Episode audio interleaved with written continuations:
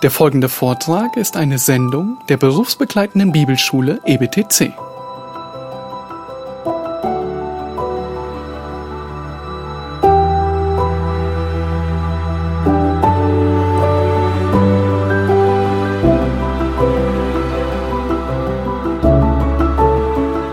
Du bist ein Versager.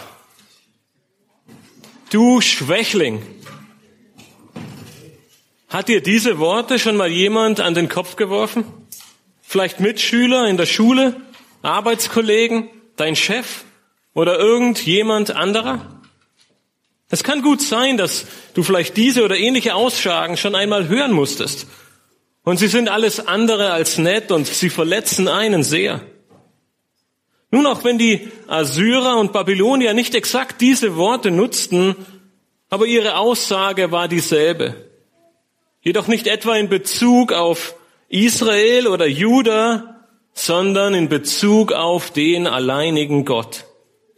722 vor Christus besiegten die Assyrer das Nordreich Israel und etwa 100 Jahre später, nämlich 605 vor Christus, fielen die Babylonier in das Südreich Juda ein und führten auch das Südreich in die Gefangenschaft.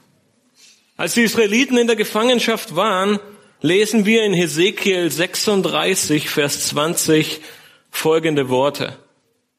Dort schreibt der Prophet Hesekiel, als sie nun unter die Heidenvölker kamen, wohin sie gezogen waren, da entweihten sie meinen heiligen Namen, in den man von ihnen sagte, das ist das Volk des Herrn. Sie mussten aus seinem Land ausziehen. Nun, auf der einen Seite sehen wir, dass die Juden durch ihren Ungehorsam und ihre Wegführung den Namen Gottes entehrt und ihn in Verruf brachten. Doch auf der anderen Seite sehen wir, dass die Nationen rings um Israel glaubten, dass ihre Götter größer und stärker waren. Aus diesem Grund haben sich die Nationen wie Assur und Babylon über den Namen Gottes lustig gemacht. Sie dachten, weil sie in der Lage waren, Israel und Juda zu besiegen, sei der Gott Israels ein Schwächling. Er konnte sie nicht beschützen. Sie haben mit all ihrer Macht und Gewalt sowohl das Volk Israel als auch später das Volk Juda gefangen genommen und sie mussten aus seinem Land ziehen. Wir haben vor zwei Wochen mit dem Buch Daniel begonnen und sind in Kapitel 2 angekommen. Und wir werden heute sehen, dass Gott nicht lange fackelt. Er verliert keine Zeit, sondern schon in Kapitel 2 macht er eines deutlich. Er allein besitzt alle Macht und Weisheit. Er lässt sich nicht spotten. Er nutzt daher die ganze 70-jährige Gefangenschaft des Volkes Israel, um sich auf vielfältige Art und Weise darzustellen und zu beweisen, dass nur ihm allein alle Ehre und aller Ruhm gebührt.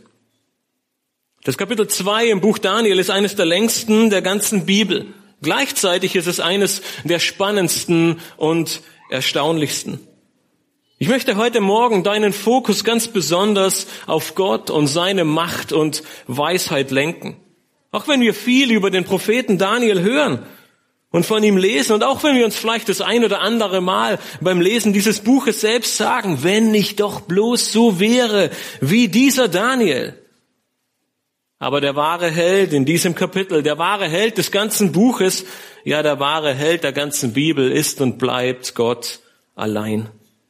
Daniel selbst, er erkennt dies mehrmals im Verlauf des ganzen Buches und deswegen betet er Gott mit seinem ganzen Herzen an. Dieses Kapitel, es soll ein großer Trost, eine große Hoffnung, eine große Zuversicht und eine feste Burg für dich sein. Du darfst in diesem Kapitel eines lernen. Egal wie schwierig, wie ausweglos, ja wie hoffnungslos deine Situation auch sein mag, egal in welcher Herausforderung du stehst, es gibt jemanden, der über all diesen Dingen steht. Es ist allein Gott der Herr, Yahweh, der Gott Abraham, Isaac und Jakobs, der Gott der Bibel, der einzig wahre Gott. Er allein besitzt alle Macht und Weisheit. Ihm ist nichts unmöglich. Er allein regiert dieses Universum. Mit dieser herausragenden Wahrheit, die ich schon vorweggenommen habe, möchte ich gerne gemeinsam mit dir, mit euch dieses wunderbare Kapitel ansehen. Und wir dürfen in den ersten 16 Versen gleich eines erkennen, nämlich, dass die Macht und Weisheit der Menschen begrenzt ist. Die Macht und Weisheit der Menschen ist begrenzt. Daniel, er startet in dieses zweite Kapitel und wir kommen direkt in die Situation. Wir bekommen einen direkten Einblick in die Zeit und die Umstände, in denen wir uns befinden. Gleich in Vers 1 lesen wir, und im zweiten Jahr der Regierung Nebukadnezars hatte Nebukadnezar Träume, sodass sein Geist sich beunruhigte und er nicht mehr schlafen konnte. Gott, er lässt nicht viel Zeit verstreichen. Gleich im zweiten Jahr der Regierung des vielleicht größten Königs, der jemals gelebt hatte, geschieht etwas Beunruhigendes. Nun, da das erste Jahr der Regierung der babylonischen Könige nicht mitgezählt wurde und Nebukadnezar 605 vor Christus eingesetzt wurde, befinden wir uns wahrscheinlich ziemlich genau im Jahr 602 vor Christus. In diesem Jahr hatte Nebukadnezar mehrere Träume. Und Träume spielten damals eine große Rolle, denn man ging davon aus, dass diese Träume eine Botschaft der Götter war. Und diese Träume, beziehungsweise dieser eine spezielle Traum, von dem wir gleich hören werden, erscheint nun etwas ganz Besonderes gewesen zu sein. Nebukadnezar war überzeugt davon, dass er eine wichtige, aber auch eine beängstigende Botschaft enthalten würde. Und aus diesem Grund lesen wir in Vers 2 und 3, dass der König genau das tat, was jeder König zu der damaligen Zeit tun würde. Der König befahl, man solle die Traumdeuter und die Wahrsager, die Zauberer und die Chaldäer zusammenrufen, damit sie dem König seine Träume verkündeten. So kamen sie und traten vor den König. Da sprach der König zu ihnen, ich habe einen Traum gehabt und mein Geist ist beunruhigt, bis ich diesen Traum verstehe. Nun, die Religion der Babylonier, das müssen wir wissen, sie bestand in einem Polytheismus. Das heißt, sie beteten eine Vielzahl von unterschiedlichen Göttern an. Und diese Aufgabe der Traumdeuter, der Wahrsager und der Magier war es nun, diese Götter anzurufen, sie zu beschwören und in diesem Fall die Bedeutung des Traumes des Königs zu erfragen. Nun, der Ausdruck Chaldea, den wir in Vers 2 finden, er wird im normalerweise als eine allgemeine Bezeichnung für das babylonische Volk benutzt.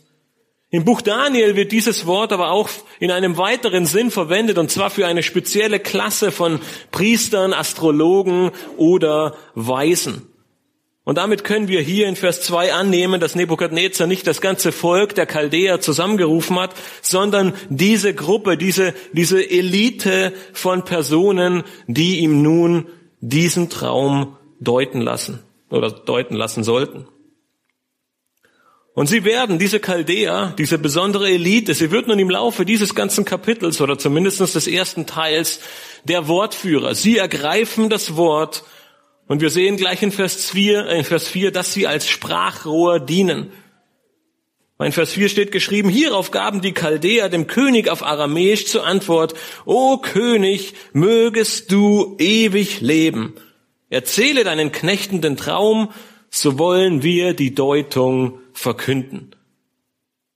Nun, wie Matthias uns vor zwei Wochen schon sagte, beginnt hier nun mit Vers 4 dieser große Abschnitt in aramäischer Sprache. Von hier an bis zum Ende von Kapitel 7 schrieb Daniel sein Buch in aramäischer Sprache. Der Rest, Kapitel 1 und der Beginn von 2 plus Kapitel 8 bis zum Ende, wurde dann in Hebräisch verfasst. Aramäisch, es war die damalige Amtssprache, die vor allem für den Abschluss von Geschäften oder in diplomatischen Beziehungen und Verhandlungen benutzt wurde. Der Grund, warum dieser ganze Abschnitt in Aramäisch geschrieben wurde, ist mit ziemlicher Sicherheit der, dass es in diesen Kapiteln, in diesem ganzen Abschnitt vor allem und insbesondere um die Nationen ringsherum geht. In der Antwort der Chaldea in Vers 4, wenn wir da zurückkehren, finden wir nun die typische Vorgehensweise der damaligen Zeit. Der Könige hatte einen Traum, die Traumdeuter, Astrologen und, und Zauberer wurden zusammengerufen und ihnen wurde der Traum erzählt um darauf die Bedeutung wiederzugeben. Wir sehen diese Vorgehensweise, wenn ihr euch an das erste Buch Mose zurückerinnert, schon bei Josef in Ägypten. Die beiden Gefangenen oder der Pharao selbst, sie hatten einen Traum, sie teilten ihm Josef mit und er legte ihnen den Traum aus. Doch diesmal ist alles anders. Die Antwort des Königs erschüttert seine Angestellten in Mark und Bein. Wir lesen in Vers 5 und 6, der König antwortete den Chaldäern aber, mein Entschluss steht unwiderruflich fest. Wenn ihr mir nicht den Traum samt seiner Deutung verkündet, so sollt ihr in Stücke zerhauen und eure Häuser, Häuser zu Misthaufen gemacht werden. Wenn ihr mir aber den Traum und seine Deutung verkündet, so sollt ihr von mir Geschenke und Gaben und große Ehre empfangen. Darum sagt mir den Traum und seine Deutung. Nun, wir haben keinen, keine Information, wie es in diesem Moment den Traumdeutern und Wahrsagern und Astrologen ging, aber ich bin mir sicher, in diesem Moment stockte ihnen der Atem. Ihr, Bru, ihr Blut gefror in ihren Adern. Wie um alles in der Welt soll das möglich sein? Wer kann einen Traum kennen und ihn auch noch deuten? Nun, wir könnten natürlich von der positiven Seite ausgehen und sagen, derjenige, der die Antwort hat, er wird mit Geschenken, Gaben und großer Ehre überschüttet werden. Ein ziemlich großer Anreiz, nicht wahr? Aber ich bin mir ziemlich sicher, dass in diesem Moment unter den Wahrsagern die blanke Angst ausgebrochen war. Ihnen war klar, niemand, aber auch wirklich niemand hat die Macht und Weisheit, dies zu tun. Nun, vielleicht war es nur ein Bluff, eine leere Drohung von Nebukadnezar, um ein bisschen mehr Ausdruck seiner Macht zu erweisen. Nun, wir haben nicht die Zeit, uns all die Stellen anzusehen, aber wenn wir sehen, wie Nebukadnezar bereits in seinen Jahren davor, vor allem mit König Zedekia in 2. Könige 25 oder mit den jüdischen Rebellen in Jeremia 29 umgegangen ist, dann können wir sehr schnell feststellen, es war mit ziemlicher Sicherheit keine leere Drohung. Viele Menschen wurden durch Nebukadnezar abgemetzelt. König Zedekia wurden die Augen ausgestochen. Das heißt, die Wahrsager wussten, mit ziemlicher Sicherheit wird es keine leere Drohung sein. Deshalb gab es nur eine einzige Chance. Sie mussten auf Zeit spielen. Und deshalb der Vers 7. Da antwortete sie zum zweiten Mal und sprachen, der König möge seinen Knechten den Traum erzählen. So wollen wir die Deutung verkünden. Nun, die Wahrsager, sie versuchen den König auf liebevolle Art und Weise noch einmal zu überreden, doch die herkömmliche Art und Weise zu versuchen, den Traum zu erzählen, um dann die Götter nach der Bedeutung zu befragen.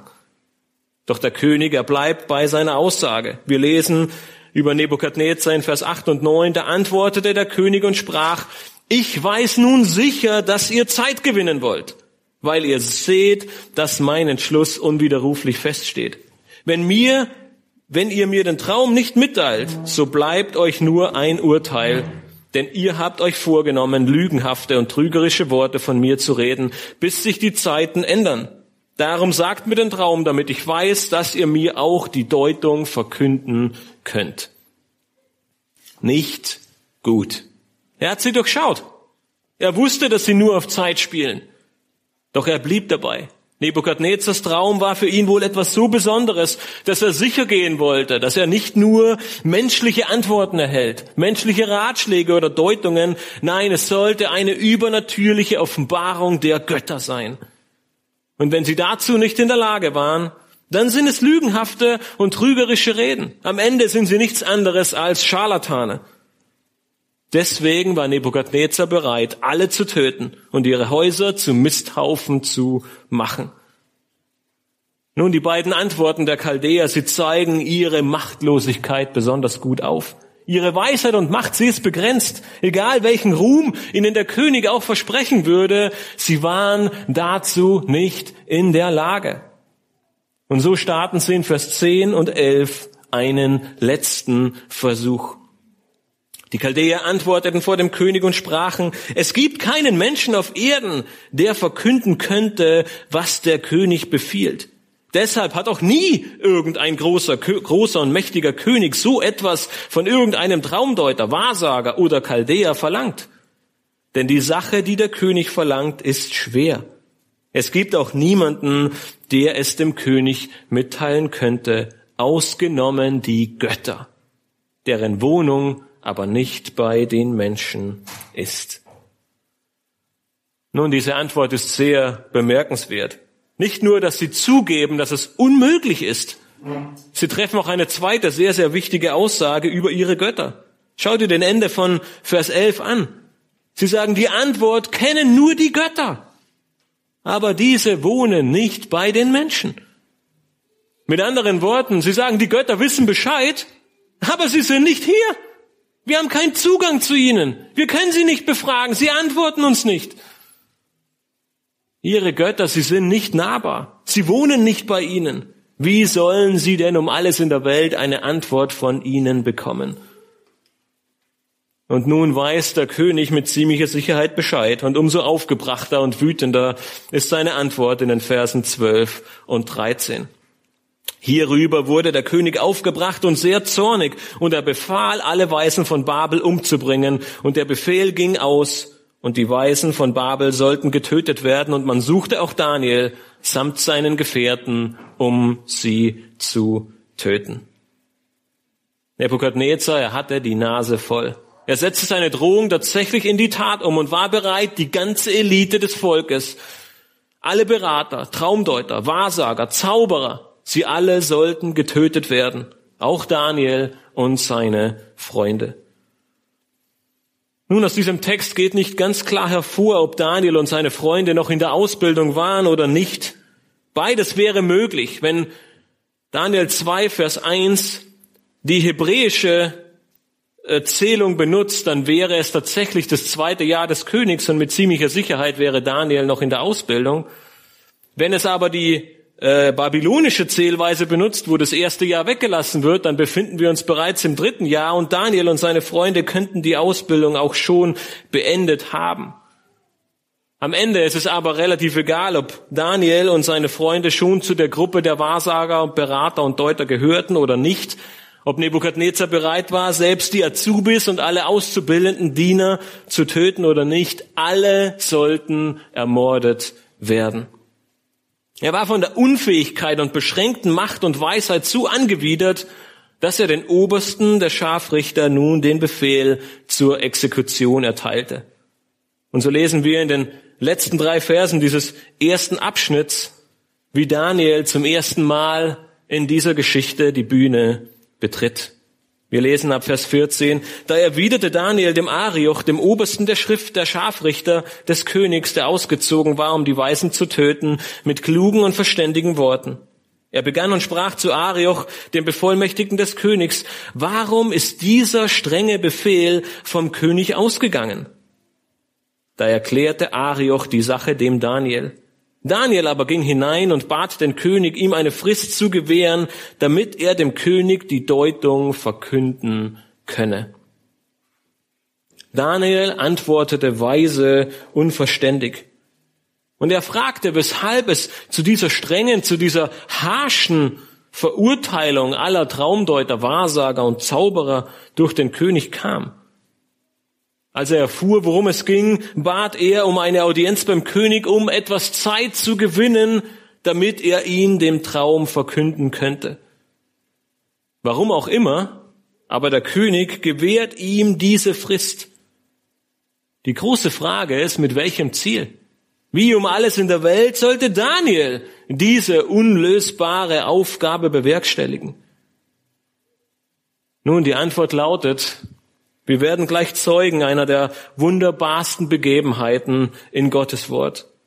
Die Bühne, sie war bereitet, damit der einzig wahre Gott seine Weisheit, Macht und Stärke offenbart.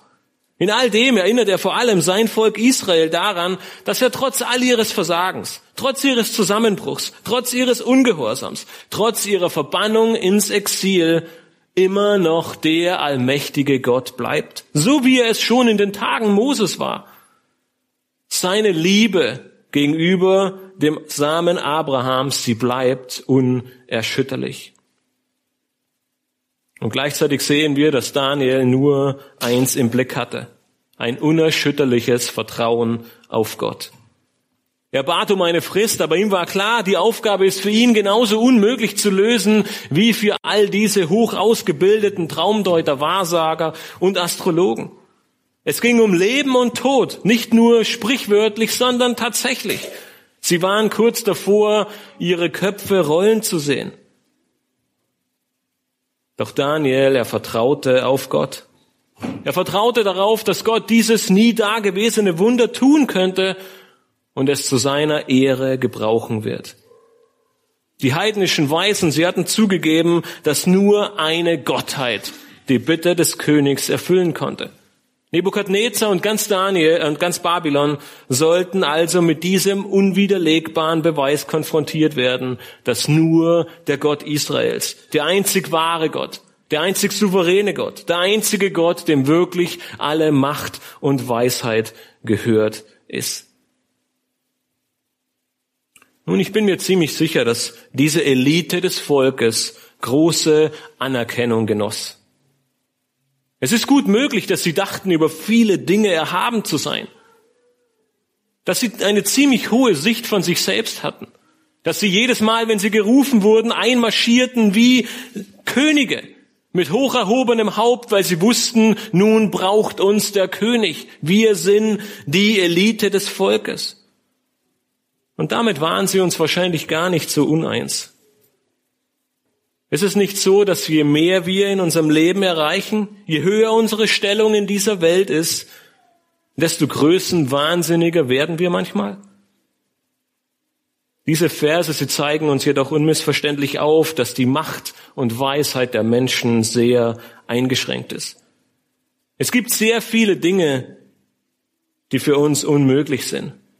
Und je eher wir das begreifen und uns demütigen, desto besser ist es für uns.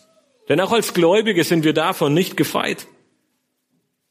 Und am meisten, und das werden uns die nächsten Verse zeigen, zeigt sich unsere Hochmütigkeit und unsere Erhabenheit und unsere hohe Sicht von uns selbst in unserem Gebetsleben. Je weniger du betest, desto mehr bist du davon überzeugt, dass du die Macht und Weisheit besitzt, alle Probleme deines Lebens und dieser Welt zu lösen dass du Gott nicht oder nur in ganz speziellen Situationen deines Lebens brauchst. Ob du es glaubst oder nicht, aber unsere Haltung gegenüber dem Gebet spiegelt genau das wider. Und umso erstaunlicher und wichtiger ist es deshalb, dass wir die nächsten Verse in Kapitel 2 besonders beachten. In den jetzigen Versen haben wir gesehen, dass es tatsächlich um Leben und Tod geht. Aber eigentlich geht es gar nicht mehr wirklich um Leben und Tod, denn der Tod ist schon gesichert. Es ist unmöglich, aus dieser Schlinge herauszukommen. Keine Macht und Weisheit dieser Welt kann diesem Todesurteil entfliehen. Niemand kann der Aufforderung des Königs nachkommen. Umso wichtiger ist deswegen die Wahrheit, die wir in den Versen 17 bis 23 im Buch Daniel erkennen dürfen. Bei Gott ist alle Macht und Weisheit. Ihm ist nichts unmöglich. Gott ist nichts unmöglich. Nachdem Daniel eine Frist vom Kaiser gewährt bekommen hat, war ihm immer noch klar, dieses Problem kann nicht gelöst werden. Es gibt nur einen einzigen Weg, Gottes Macht und Weisheit. Und deswegen tut er das einzig Richtige. Wir lesen in Vers 17 und 18, darauf zog sich Daniel in sein Haus zurück und teilte die Sache seinen Gefährten mit, Hanania, Michael und Asaja, damit sie von dem Gott des Himmels Erbarmen erflehen möchten wegen dieses Geheimnisses, damit nicht Daniel und seine Gefährten samt den übrigen Weisen von Babel umkämen. Daniel, er ruft seine drei Freunde zum gemeinsamen Gebet auf. Sie treten gemeinsam vor den Thron Gottes und flehen um Erbarmen. Er soll ihnen dieses Geheimnis offenbaren, das Unbekannte für sie bekannt machen. Hier finden wir ein sehr, sehr schönes Bild von vier jungen Männern, die mit ziemlicher Sicherheit noch in ihren Teenagerjahren waren, die sich im Gebet gemeinsam vor Gott vereinen. Es ging um Leben und Tod und sie flehten Gott an, Erbarmen in ihrem Leben zu haben und ihnen das Leben zu erhalten. Und was passiert? Gott, er tut das Unmögliche. In Vers 19 lesen wir, hierauf wurde dem Daniel in einem Gesicht bei Nacht das Geheimnis geoffenbart. Da pries Daniel den Gott des Himmels. Gott offenbart Daniel den Traum Nebukadnezars tatsächlich in einem Gesicht bei Nacht. Er hat die Macht und Weisheit, das Geheimnis, das Unbekannte bekannt zu machen. Nun, wie Daniel diese Offenbarung erhalten hat, lässt der Text einfach offen. Doch wir sehen die Antwort von Daniel unmissverständlich. Ihm ist sofort klar, nicht seine Weisheit, nicht sein Nachdenken darüber, nicht seine Gedanken, seine Macht und seine Intelligenz, sondern allein Gottes Macht und Weisheit hat ihm dieses Geheimnis offenbart. Und deswegen gebührt ihm allein alle Ehre, Lob und Preis für den Gott des Himmels.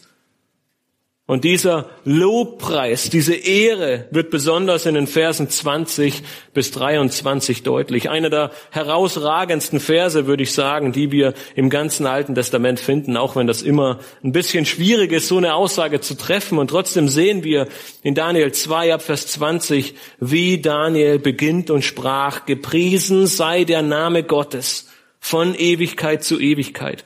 Denn sein ist beides, Weisheit und Macht. Er führt andere Zeiten und Stunden herbei. Er setzt Könige ab und setzt Könige ein. Er gibt den Weisen die Weisheit und den Verständigen den Verstand. Er offenbart, was tief und verborgen ist. Er weiß, was in der Finsternis ist und bei ihm wohnt das Licht. Dir, dem Gott meiner Väter, sage ich Lob und Dank, dass du mir Weisheit und Kraft verliehen und mich jetzt wissen lassen hast, was wir von dir erbeten haben denn die Sache des Königs hast du uns wissen lassen. Gepriesen oder gelobt sei der Name Gottes. Ihm allein gebührt aller Lob und Ruhm. Warum? Denn bei ihm ist alle Macht und Weisheit. Er allein ist uneingeschränkt mächtig. Er allein ist uneingeschränkt weise. Deswegen fährt Daniel ab Vers 21 darin fort, worin diese Allmacht und diese Weisheit Gottes besteht. Es wird deutlich, dass seine Macht durch seine vollständige Kontrolle über alle Ereignisse dieser Geschichte dargestellt wird. Daniel sagt, du veränderst die Zeiten. Mit anderen Worten, Gott bestimmt, wann immer in der Geschichte Ereignisse stattfinden sollen und wie lange jede Phase in der Geschichte andauern soll. Die Herrscher der Erde, sie bilden sich manchmal ein, sie hätten Macht. Durch ihre eigene Kraft hätten sie den Thron bestiegen.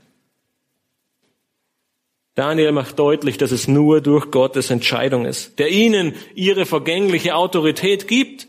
Er kann sie jederzeit von ihrem Thron absetzen und andere an ihre Stelle einsetzen. In wenigen Kapiteln wird sich der König Nebukadnezar sehr deutlich an diese Worte erinnern. Von jetzt auf gleich setzt der, setzt der Gott dieser Welt König Nebukadnezar vor die Tür. Er beraubt ihn seines Thrones und er kann nichts dagegen tun. Und ohne zu viel zu verraten, setzt er ihn tatsächlich wieder ein. Eine scheinbare Unmöglichkeit in der damaligen Zeit. Gott, er setzt Könige ab und setzt Könige ein, wie er es möchte, denn nur bei ihm ist alle Macht. Nun, was immer die Weisen dieser Welt an Weisheit erlangt haben, auch sie ist von Gott gekommen. Ob sie es nun erkennen wollen oder nicht. Die Menschen, sie neigen dazu, dass sie mit Stolz über ihr wachsendes Verständnis sich erheben, obwohl sie am Ende nur durch Gottes Gaben etwas erreichen können.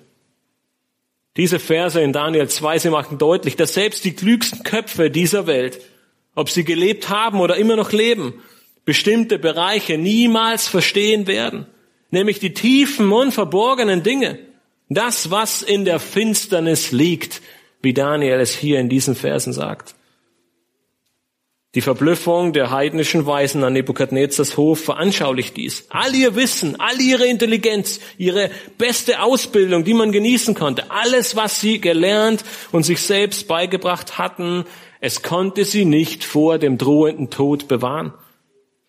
Nur bei Gott ist die Wahrheit zu finden, denn bei ihm wohnt das Licht. In diesen Versen finden wir eines der schönsten Lobgebete der ganzen Bibel. Dieser kleine Psalm, wie ihn manche nennen, ist ein Musterbeispiel an Dankbarkeit. Daniel erdrückt mit allen Worten der Poesie aus, dass allein Gott alle Ehre gebührt, dass er ihn über alle Maßen lobt und preist, weil nur bei ihm Macht und Weisheit zu finden ist.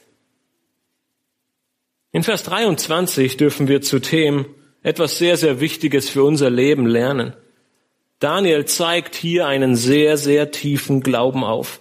Er nimmt mit völliger Sicherheit im Voraus an, dass das Wissen, das er nun von Gott erhalten hat, absolut korrekt ist. Noch bevor Nebukadnezar es überhaupt bestätigt hatte. Das zeigt von wahrem Glauben. Er sagt, Herr, ich danke dir für diese Eingebung, ohne zu wissen, ob es überhaupt stimmt. Als Gläubige haben wir leider nicht immer diesen Glauben.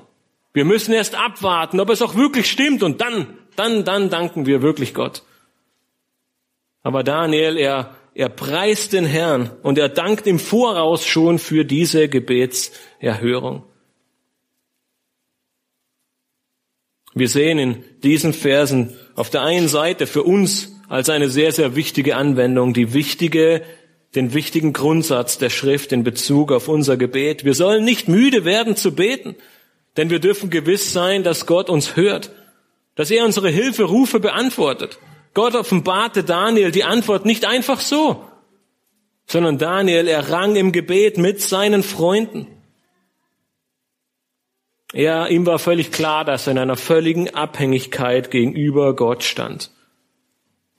Wir dürfen auch erkennen, wie wichtig das gemeinsame Gebet ist. Nun, nicht, dass es jedes Mal sofort erhört wird, nicht, dass es mehr wirkt, wenn wir zwangsläufig als Gemeinde beten, und trotzdem sehen wir, wie großartig und wichtig dieser Aufruf ist, im ganzen Alten wie im Neuen Testament, dass wir einander helfen, dass wir füreinander sorgen, dass wir gemeinsam vor den Thron Gottes treten als ganze Gemeinde. Am Ende vergaß Daniel nicht, Gott für das erhörte Gebet zu danken. Auch das vergessen wir manchmal. Wir beten, das Gebet wird erhört, aber häufig freuen wir uns so sehr über die Gebetserhörung, dass wir vergessen zu danken. Die wichtigste Lektion liegt am Ende jedoch darin, dass du tatsächlich glaubst, worum du bittest. Jakobus er schreibt in Jakobus 1, Vers 6 in Bezug auf das Gebet und unsere Bitten, wir sollen aber im Glauben bitten und nicht zweifeln.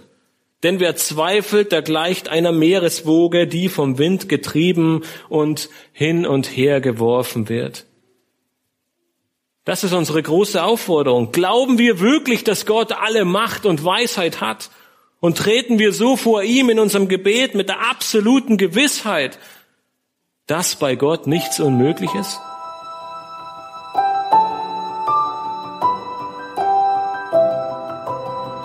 Diese Sendung war von der berufsbegleitenden Bibelschule EBTC. Unser Ziel ist, Jünger fürs Leben zuzurüsten, um der Gemeinde Christi zu dienen. Weitere Beiträge, Bücher und Informationen findest du auf ebtc.org.